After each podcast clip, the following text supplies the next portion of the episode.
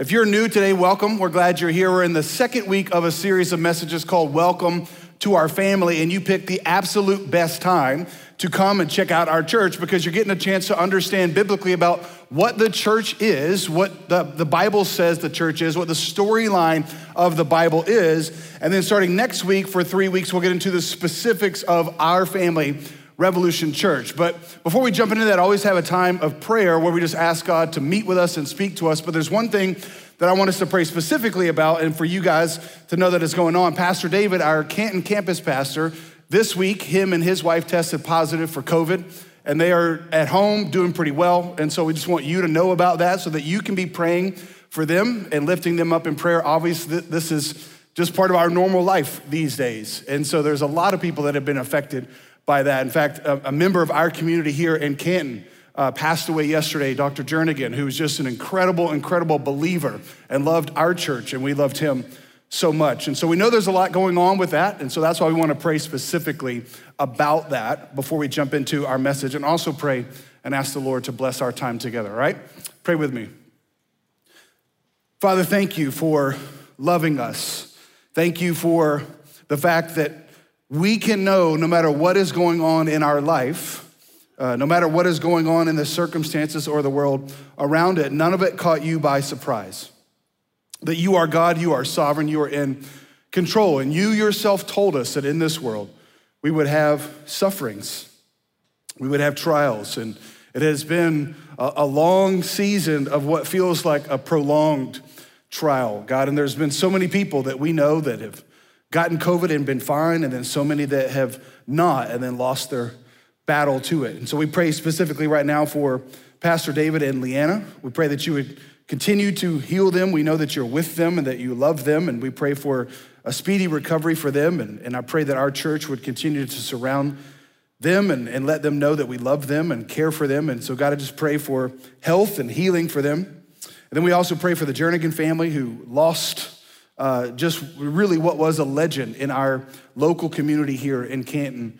Uh, God, pray for their family and the, their friends and just the community that was so affected by him. We thank you for his testimony. And God, that is what we want more than anything. We all know that life begins and ends, but what remains to be seen is the impact we make with our life. And so we thank you for the impact that he made on our community. And as we dig into your word today, God, I pray that you would help us to see that you are working and you do have a plan, and the storyline of the Bible is true, and how you're working that out for our good and your glory. And so, God, I pray that you would help us to hear and to see what you would want us to hear and to see. And it's always helped me to communicate it in a way that honors you, because that is what it is first and foremost about. And then, secondly, it is helpful for us to understand the, the truths of this scriptures that we're going to see, God, because we want to know that regardless of what we see around us, that you're working a plan because it helps us to understand that in the end, all things will work together for our good and your glory. And so we ask this we ask that you would fill us with your spirit in Jesus' name. Amen. All right, in, in this series of messages, we're kind of looking at different scriptures. Last week, we were in the book of Genesis, and I just kind of explained to you the history of what God was doing. And if you weren't here, I'll kind of recap it quickly for you, but even if you were, I'll tell you because you probably forgot. All right, I know how this goes. But the whole point of why we were created is because God wanted a family. God wanted a family. That's the only reason why you have kids. You don't have kids as your own personal retirement account, although that's not bad for them to help take care of you. But you have kids because you want a family. You want to share in love. You want to share your, you want to give your love. And God is the exact same way. In fact, that desire that we have for a family comes from Him. And that is why God reveals Himself primarily in familial language, and He calls Himself Father, and Jesus as our brother. And so God wanted a family, so He created human beings. But if you know the story, we messed it up. We only got three chapters in before we didn't obey God. Because we all want to know who are my people and how is it like us to live? How is it like us to act? And God gave us the commandments, but then they denied that and act accordingly to their own sin, to their own ideas of like, I don't want to be a part of your people. I don't want to be a part of your family. I want to do my own thing. And then we talked about how God enacts his plan, which was always his plan to redeem us back. And he does that through Noah first. And then when he gives him the command, he starts over after the flood, he says to multiply and fill the earth, and then they don't. So then at the Tower of Babel in Genesis chapter 11, God spreads them out, creates the nations. He creates all the languages of the world. And then in Genesis chapter 12, he chooses one man, Abram, from a nation to start a new nation. And then that nation would turn into a nation made of families. And then in the New Testament would switch into a family made of nations. So there's this whole storyline of the Bible of God wanting a family and God enacting his plan to get his kids back. Now, what we're gonna do is jump into the New Testament, all right? So that was the Old Testament last week, New Testament this week. And we're actually gonna start in a passage that we were in not too long ago in John, because I've been preaching through the gospel according to John. We're just taking a break from that. But I'm gonna go to John chapter one because I wanna look at the same text we looked at before from a different perspective to explain what I've been telling you. Then we'll go to Galatians chapter 3, which will explain even more so the text from Genesis chapter 12 and 15 that we saw last week. Then we'll wrap it up in Matthew chapter 12, all right? So if you got a Bible, you can turn with me. John chapter 1 is where we're going to be for a little bit. Then we'll go Galatians 3 and then Matthew 12, all right? So John chapter 1 verses 9 through 13. This is the apostle John kind of giving a story, a history if you will, of explaining what has happened up to this point with Jesus. John calls it like this. He says the true light, which gives light to everyone, that's Jesus, was coming into the world. He was in the world, and the world was made through him, yet the world did not know him. And that word there, know, is relational term. It's like didn't have a relationship with him. He came to his own, now listen to this, and his own people did not receive him. His own people. Now, that phrase right there is an important distinction to understand. Because when he's talking about his own people, he's not talking about all humanity at this point. He's talking about his ethnicity. He's talking about his family line. And this is the Old Testament context of, again, Abram, God taking a man, creating a family, and then turning it into a nation made of families called the nation of Israel. So Israel was the grandson of Abraham. He had 12 sons, and this became the 12 tribes of Israel. So this is just a nation made up of all these families. And one of those families is who Jesus came from. So John is making a distinct point for us to understand. Listen, Jesus was a Jewish person. He was a Jewish man, and he came to a Jewish family. And that is the Old Testament equivalent to understanding the nation of Israel when he says his own people. So he does come from a people, he does come from a specific place. And here's what's amazing about Jesus. Here's what's amazing about your Bible. And I hope to show you these connections. And I, I like to show them to you as much as I can because they just fascinate me. But there were so many Old Testament prophecies about the Messiah that was to come, and Jesus fulfilled them all. And statistically speaking, that is next to impossible for one person to do. So, so someone would say, well, why Jesus? Because he fulfilled all these Old Testament promises. In fact, I remember I was in a Bible study somewhere in college.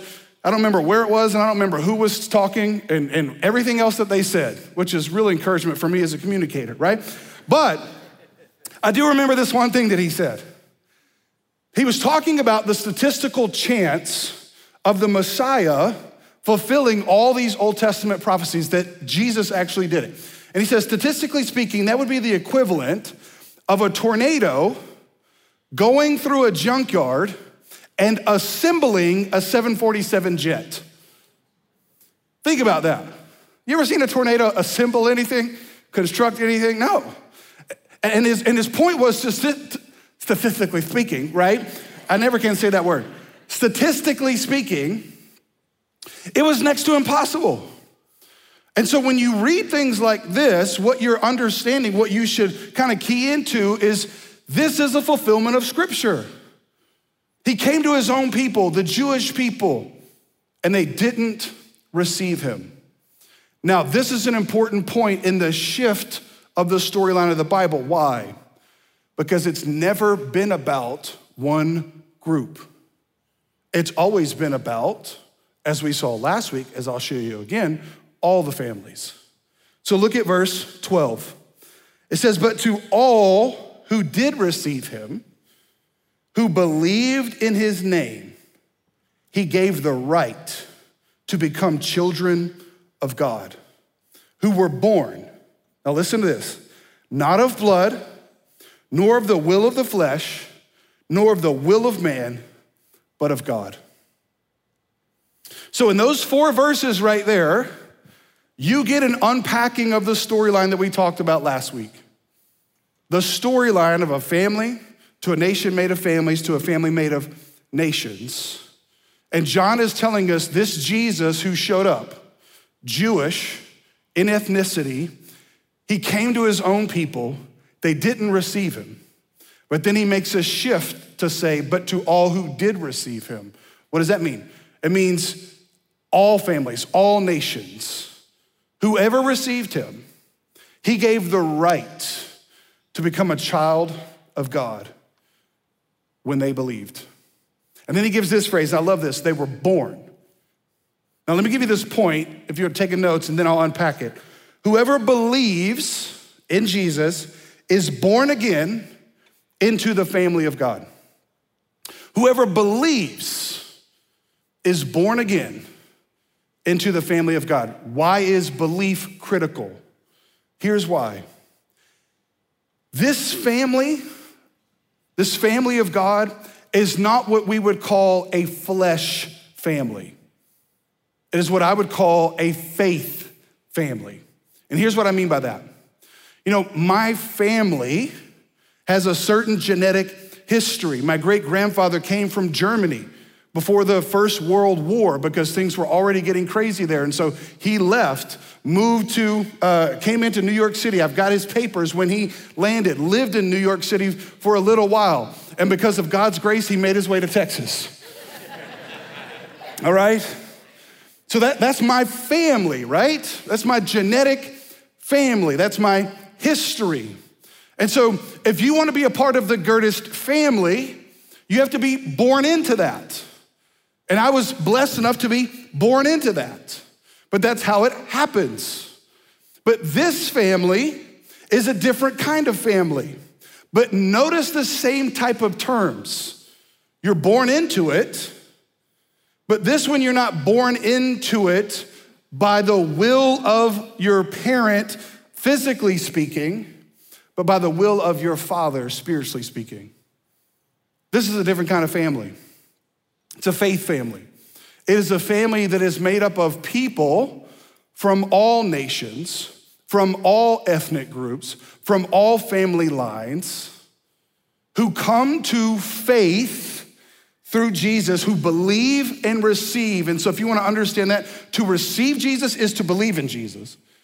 To believe in Jesus is to receive Jesus. The idea is you came into the, you were born into the family when you believed. That's how you got in. So, what makes this a remarkable statement is that there is no one ethnic group that is more important than the others. And we'll get into this more in just a second, but there is something that is important to understand. Jesus did come from a specific ethnic line, from the Jewish people, from the line of Abraham. Why is that important? Because if he is not the offspring of Abraham, then he is not the real father of the faith. Because Abraham, his whole family, which so many Jewish people today misunderstand, was never either about Abraham's ability to produce kids, because he had none. I said this to you last week. Homeboy was 100, and his wife was barren.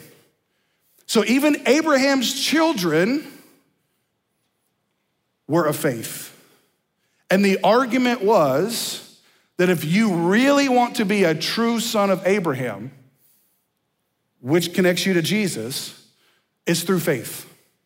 It's not through flesh. So here's what I'm saying to you it matters whose family Jesus came from, but it doesn't matter whose family you come from. It doesn't matter. You do not have to become Jewish from a specific ethnic line in order to become a part of the family of God. And I praise God for that because this was the conversation they were having in Acts 15. They were like, well, how Jewish do people have to be in order to be a Christian? They were like, well, do they have to get circumcised? And thank God they said no. Because imagine that in the new member class. right? Like, we're so glad you're part of the family. Come on back. Thank God. Now it's not circumcision, it's baptism. Baptism is the symbolic nature to being a part of the family. Why? Because it symbolizes the death, burial, and resurrection of Jesus. So if you are believing in Jesus and you're telling the rest of us symbolically, yes, I have died with Christ and I have risen with him, you're a part of the family. It makes new members' processes so much easier. Why? Because it was never about being from a specific line of flesh. It was always about, watch this, even in the Old Testament, about faith. You say, well, where do you get that from? Great question. Let's move over to Galatians chapter 3. I'll show you. Again, the best biblical interpretation method to understand is let the Bible interpret the Bible. Let the New Testament unlock the truths for you that lie in the Old Testament. This is how Paul argues, and this is what I want to show you. Look at Galatians chapter 3, verses 5 through 9. He says, To he who supplies the Spirit, capital S, Holy Spirit, that's what was required, that's what faith is a product of, the work of God. Does he who supplies the Spirit to you and works miracles among you do so by works of the law, i.e., because you did the law, i.e., because you're from this family, or by hearing with faith? Now, watch how he grounds his argument. And this is why I like to teach in this way because I want you to understand how to argue biblically, how to think biblically. Paul grounds his argument that it's on faith by going back to the Old Testament and what God said with Abraham. Look at verse six. Just as Abraham believed God, and it was counted to him as righteousness. Know then that it is those of faith who are the sons of Abraham. It is those of faith who are the sons of Abraham. What is he arguing? He's saying, listen, he, and he says this later in Romans 9, or actually earlier, Romans 9, 10 and 11. He says, not all Israel is Israel. What does that mean? Not all the physical descendants of Abraham are actually sons of God. Only those who had the faith of Abraham are the sons of God. It's always and only ever been about faith, never flesh. And he keeps going. Look at this, verse 8. And the scripture, capital S, anytime the New Testament talks about scripture, it's talking about the Old Testament. Because remember, they didn't have the New Testament then. Paul's writing this. Now, I believe he understood that he was writing scripture, but he's referencing the Old Testament. And he says, and the scripture, I love this, foreseeing, foreseeing that God would justify, make right, the Gentiles by faith, now watch this, preach the gospel beforehand to Abraham, saying, In you shall all the nations be blessed. Now, if you were here last week, we talked about blessed was. I'll explain it more in just a second. So then he says this So then, those who are of faith are blessed along with Abraham, the man of faith. What is he saying? The gospel, which is the good news, it's, it's a word that the New Testament writers would use to describe the activity of God, the work of God. God did something. It's news. Something happened. It's not, and we've forgotten this in our modern journalism. Today we just get opinions, we don't get news anymore.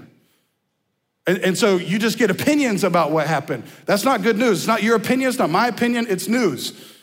And it's good. And here's what's amazing This is what I want to show you how amazing your Bible is. Way back in Genesis 12, God preached the gospel. Thousands of years before Jesus showed up on the scene, God told us what he was going to do. In fact, I would go even further back, and most theologians and pastors do. In Genesis 12 was not the first time that God preached the gospel. It actually happened in Genesis 3. It's called the proto evangelium, which means the first gospel. Proto is just first. In Genesis 3, after sin enters the world, God says, listen, there's gonna be consequences to this. You're gonna work, you're gonna get thorns, labor is gonna be painful. I'm gonna crush Satan, but how am I gonna do it? By the seed of the woman. The seed of the woman, which was looking forward to what Jesus would do.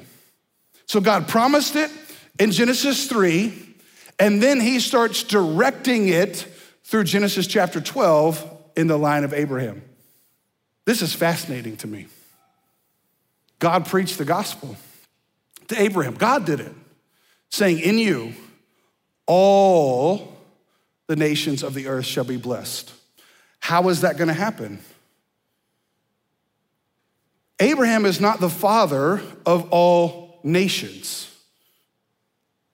You could trace that back to the lineage of Noah, of which Abraham is a part.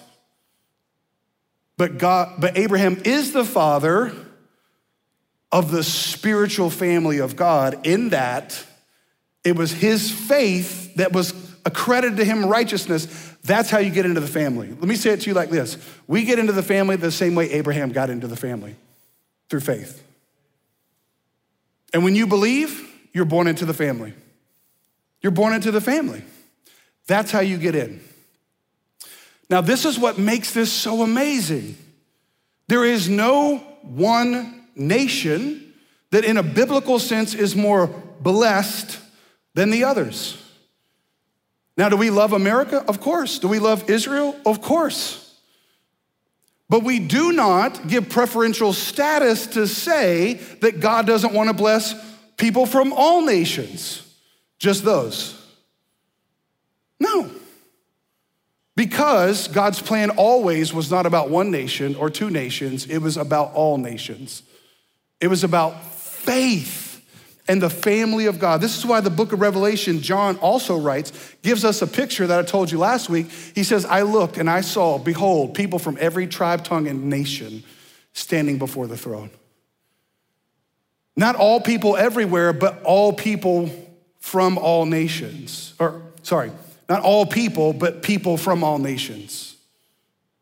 So the family of God is a very wide, diverse, beautiful family.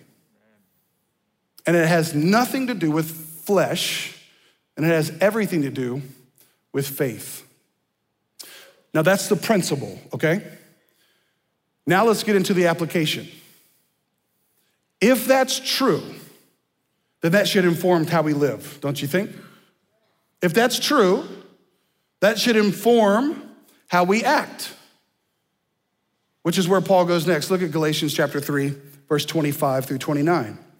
He says, Now that faith has come, we are no longer under a guardian. He was talking about the law. For in Christ Jesus, you are all sons of God through faith.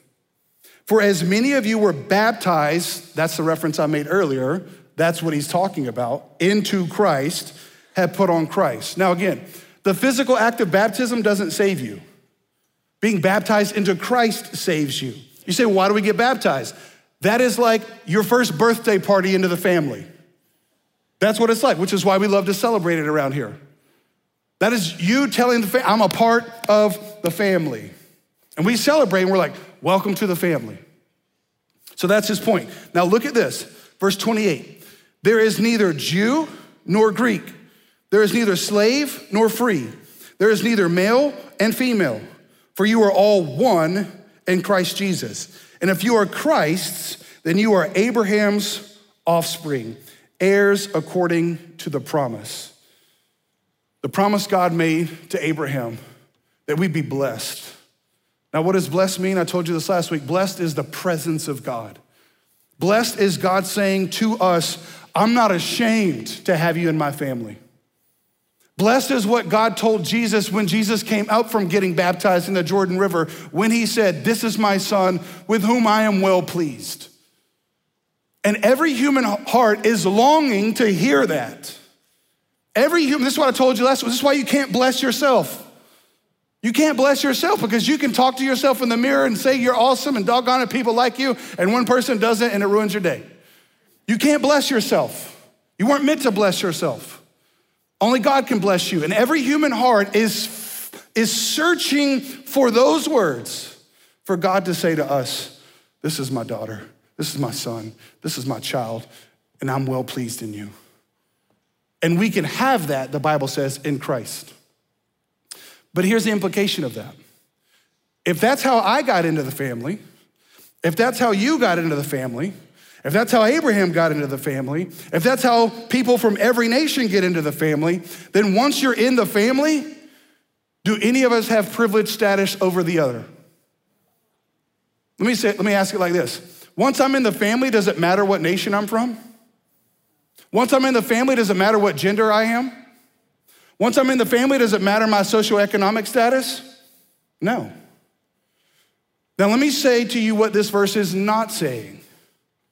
Because there's a lot of biblically illiterate people that like to talk on Twitter and TikTok that use verses like this to obliterate biblical truth that has been the same for thousands of years.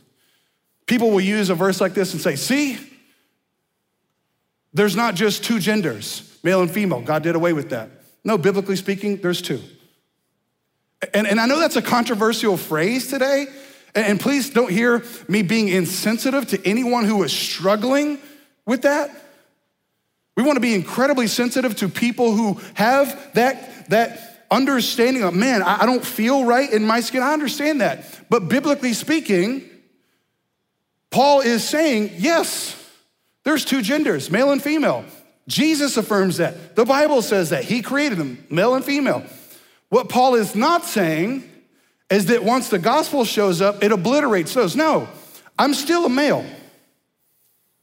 And if you're a male, you're still a male. If you're a female, you're still a female. He says Jew and Gentile. If, if you are ethnically Jewish and trusted Jesus, guess what? You're still ethnically Jewish. Gentile is just the biblical word of non Jewish, so it's every other nation. And so I am Gentile, I'm not ethnically Jewish. So I'm still American. But here's what it does mean what it does mean is the gospel has now changed my priorities. Let me say it to you like this it has now reordered my identities. Let me give you this point and then I'll unpack it. The family of God is now our first family. The family of God is now our first family. What does that mean? It means now I am a child of God before I'm anything else. I'm a child of God before I'm American. I'm a child of God before I'm male. I'm a child of God before I'm pastor. And the idea of slave and free there, again, our concept of slavery is not the biblical concept of slavery. It was more like the Old Testament equivalent to how you handle bankruptcy. The idea of our, of our concept of modern day slavery is nowhere near what the Bible says and what this word is, although it is today a very loaded term and I understand that, which is why I reference it. It's more of a reference of your socioeconomic status. So, what that means is, I'm a Christian, a child of God, before I am my job. So, if I were to ask you, who are you? How would you answer? That's how you should answer. Good job, you're listening. But that's not how we normally answer. We normally say, Our job, I am a plumber. I am this. I am a father. I am a mother. I am a grandmother. I am a grandfather, or whatever crazy name that you came up with because you don't like those terms. Right? I'm American. I'm Jewish. Now, hear what I'm saying. Are any of those things bad? No. But a good thing that we elevate to first can become a bad thing. Let me say it to you like this if I'm more male than I am Christian, that's bad. Although it's not bad being a male, it's awesome.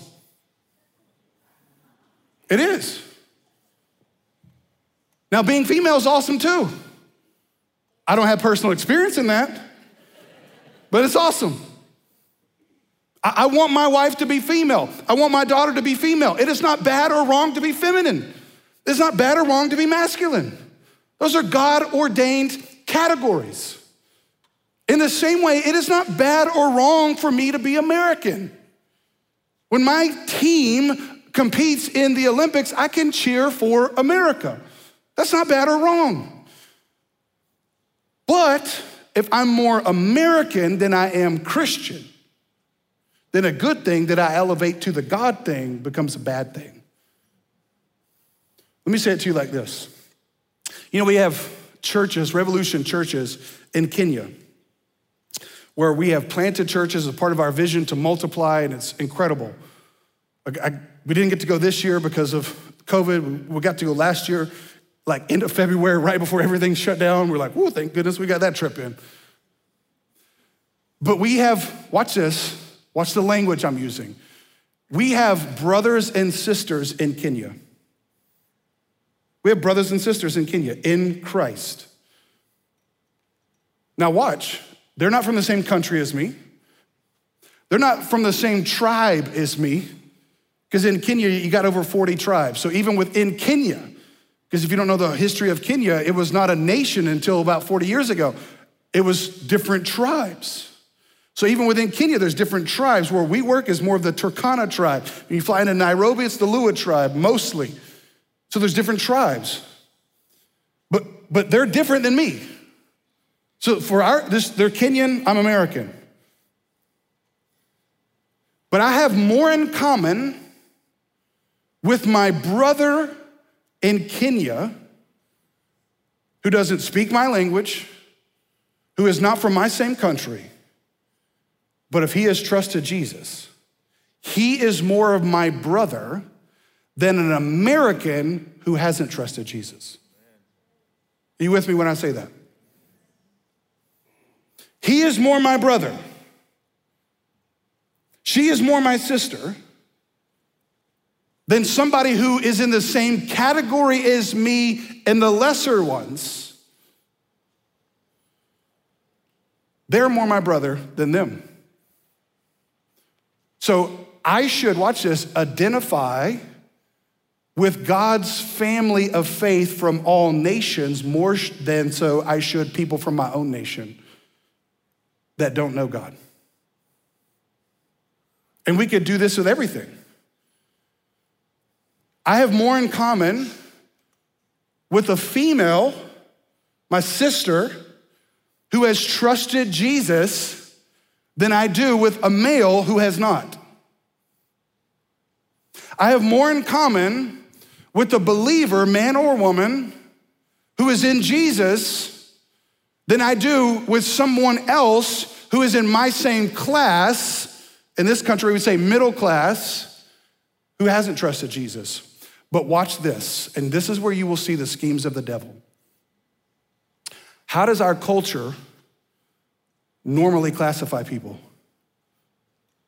By ethnicity, race, gender, socioeconomic class. And in fact, there's all kinds of wickedness going on in the world today, trying to, watch this, overtly qualify and classify people into those categories. And the church, a lot of well meaning believers, has started to speak up against that and say, that's not right. But let me push on this. But here's where the church has gotten it wrong. I, I told you this before. We can't do anything about the world, but we can do things about it in here. The world looks at us when we speak like that, and they say, We all are a bunch of hypocrites.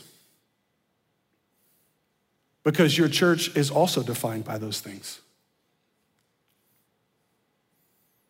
Because you don't normally have people of different races in your church. You don't normally have people of different socioeconomic statuses in your church. And the one that's really sad is you for sure don't champion a vision for it. And here's what I want you to hear me say that's God's vision.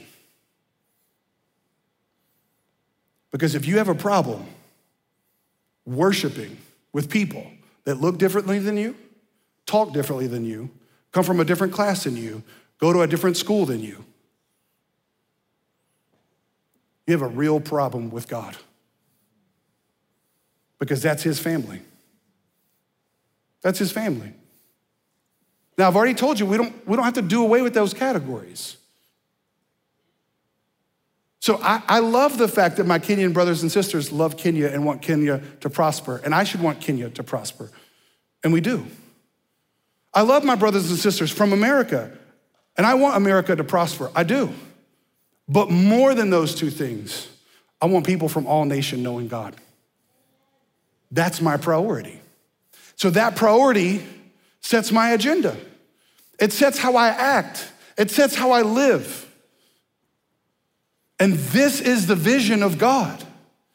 And so, in this church, and we will talk about this in a few weeks, the vision of this church is the vision of God. We are a family of generations and nations. We want every generation in church, from birth all the way up to whatever you consider old. If you're 40, that's 60. If you're 60, that's 80. If you're 90, that's 120. I don't know. It fluctuates. But here's what I'm the family of God should have every nation and every generation because then the world looks at us and says, Man, that's what we want. How did you get it? We got it in Jesus. And here's what I'm trying to show you what the world so desperately wants and is trying to legislate its way into, the church has in Christ, and we can grace everyone into. The, the solution is not legislation. He just said that you're no longer under a guardian, it's not laws. Why? Because you cannot legislate the human heart. You can't. You can only transform it. And that happens by the grace of God. So when the grace of God shows up, this is what you see in Acts chapter 2. It attracts people from all nations, all generations. That's what Paul's saying. So this family of God is a family that is primarily defined by whether we are in Christ or not. Faith, it has always been that way. And just to, to nerd out a little theology on you, because I get this question often about biblical Israel, ethnic Israel, all this kind of stuff. I do not believe that God has two plans of salvation, two different groups of people. It's always been one group. And it always has been by faith. That's what I showed you in Genesis 12 and Genesis 15. And now that's how Paul understood it in Galatians 3. It was always by faith. It will always and forever be by faith. So God enacted one plan of salvation that started with the nation of Israel, but didn't end with the nation of Israel. So, do we love ethnic Israel? Of course we do. Just like we love ethnic Kenya. We love nations. We're not anti nations. We're not anti nations defending themselves. The Bible is not. But what you have to understand is there is no privileged nation there's the privileged family from God. And so it's one line by faith. And it's one salvation plan. And God is simply enacting what he told Abraham when he said, it's very simple. In you, all nations shall be blessed. That's the plan of God. That's the story of God. And so, what that means for us as a local church, we'll get into more of this over the next three weeks. Why a local church then? Why do we need a local church with local pastors and local leadership? Why is that important? We'll get into that over the next three weeks. But I'm just trying to make the biblical case for you in these first two weeks of why a family. Because that's how Jesus himself understood it. In fact, Let's go to Matthew chapter 12. Now, I've already told you many times, um, again, another argument that sometimes well meaning but really biblic, biblically illiterate people will make is well, Jesus never said anything about that. I see this all the time. If it's on a specific sin issue, this is the favorite one. Well, Jesus never said anything about that. So if Jesus, I'm going with the red letters.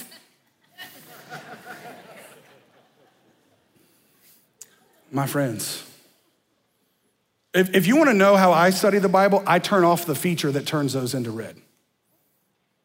And, and when I print out my notes, it's in red, all of them. Because it's all the words of God. It's all the words of God. But I do think it's important to look at Jesus' words. Look at Matthew 12, verse 46 through 50. While he was still speaking to the people, behold, his mother and his brothers stood outside, asking to speak to him. But he replied to the man who told him, Who is my mother and who are my brothers? Now, this is why I love Jesus. So he's there, he's ministering. A guy walks up and says, Hey, bro, your mom and your brothers are outside. And Jesus, being all philosophical, this is why I love Jesus. He's like, Who's my brother? Who are my mothers? Now just imagine this. You're that guy. You like Jesus, he's done some awesome stuff. You're like, hey, dude, just letting you know. Your mom, your brother's outside. And Jesus turns to him, all philosophical. Who's my brother? James? Who's your mother? Mary? What you talking about? And, this is where I like to point out when Jesus asks a question, not because he doesn't know the answer, it's because he wants you to think, because he's about to drop some theological truth on you.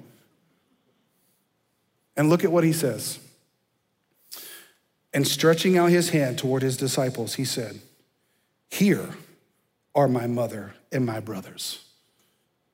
Verse 50 For whoever, notice that word, whoever, you can interpret that from anywhere, anyone. For whoever does the will of my Father in heaven is my brother and sister and mother. What did Jesus just do in this statement? He does not, watch, he does not characterize family relationships through ethnic family lines.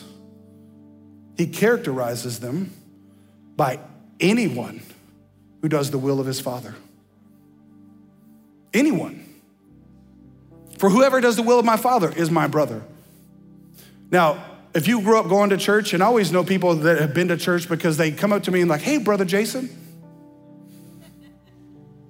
And, and I get it, it's, you know, it's the culture. But here's the problem I have with that phrase.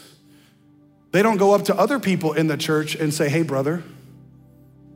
See, as a pastor, I'm not any more privileged in the family of God. I'm not any more brother than you are. So the reason I don't like that term is because brother is used for like special people, leadership people. No, I have a title. Yeah, my title is pastor, and that's what I love. No, my, I'm Pastor Jason. But yes, I am your brother. If you're in Christ, you're my brother.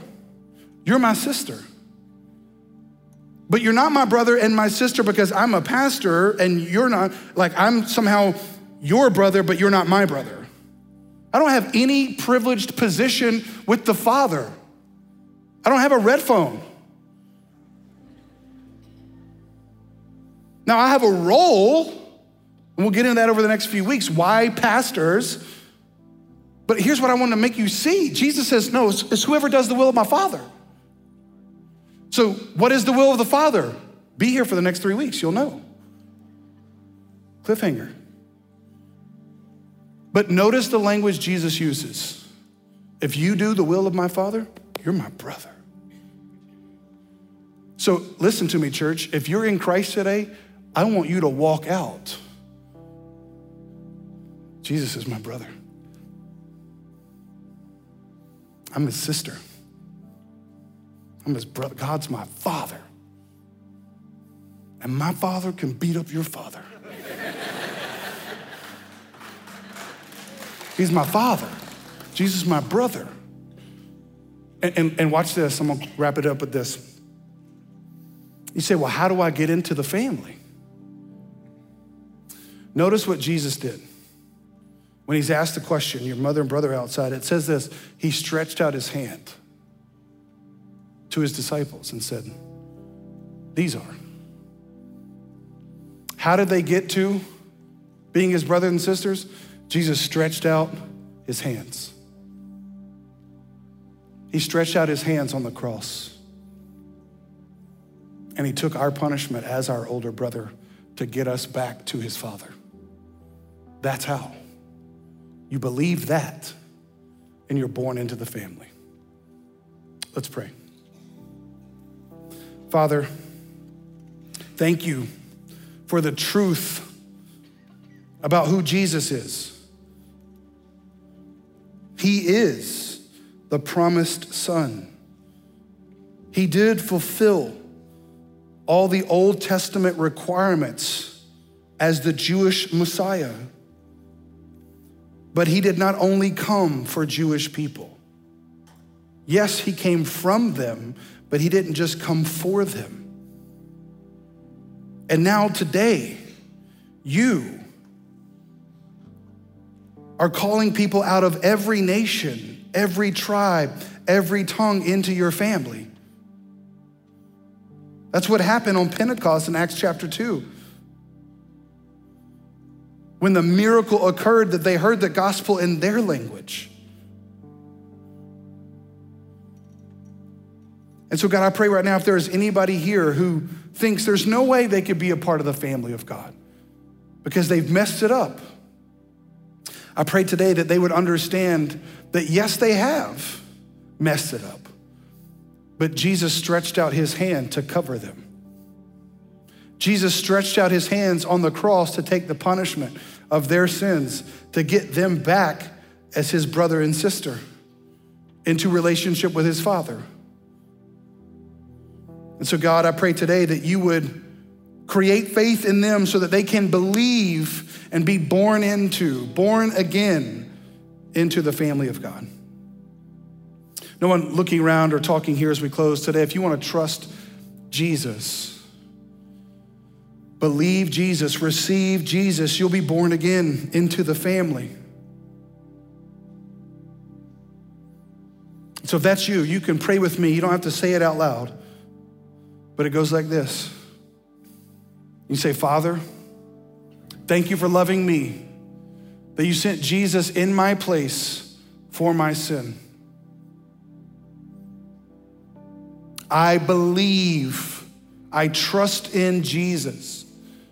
And so, therefore, I receive life. I ask you to forgive me of my sins. I'm placing my faith and trust in Jesus alone. Thank you for loving me. Now, again, nobody looking around or talking. If you just prayed to trust Jesus and you're in one of our physical locations, would you just simply lift your hand up so we can see that?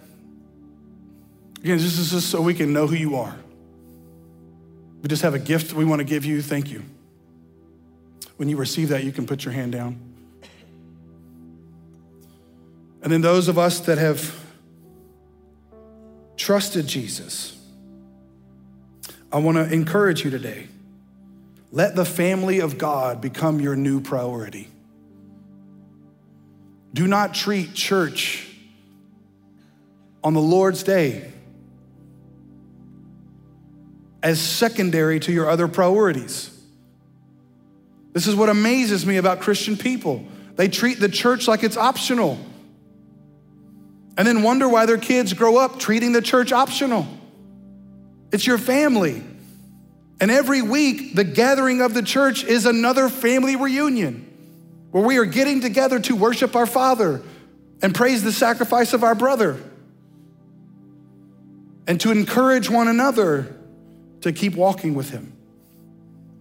So prioritize that in your life above every other priority. And see your first family as the family of God, not any other affiliation that you're a part of. Father, we pray that you would make this a reality in our church, that would we, we would be a family of nations and generations. Because that is the greatest testimony to the world to say, look, we have the answer to what you're wanting, and it's Jesus. And it's in his name we pray. Amen. Love you, family.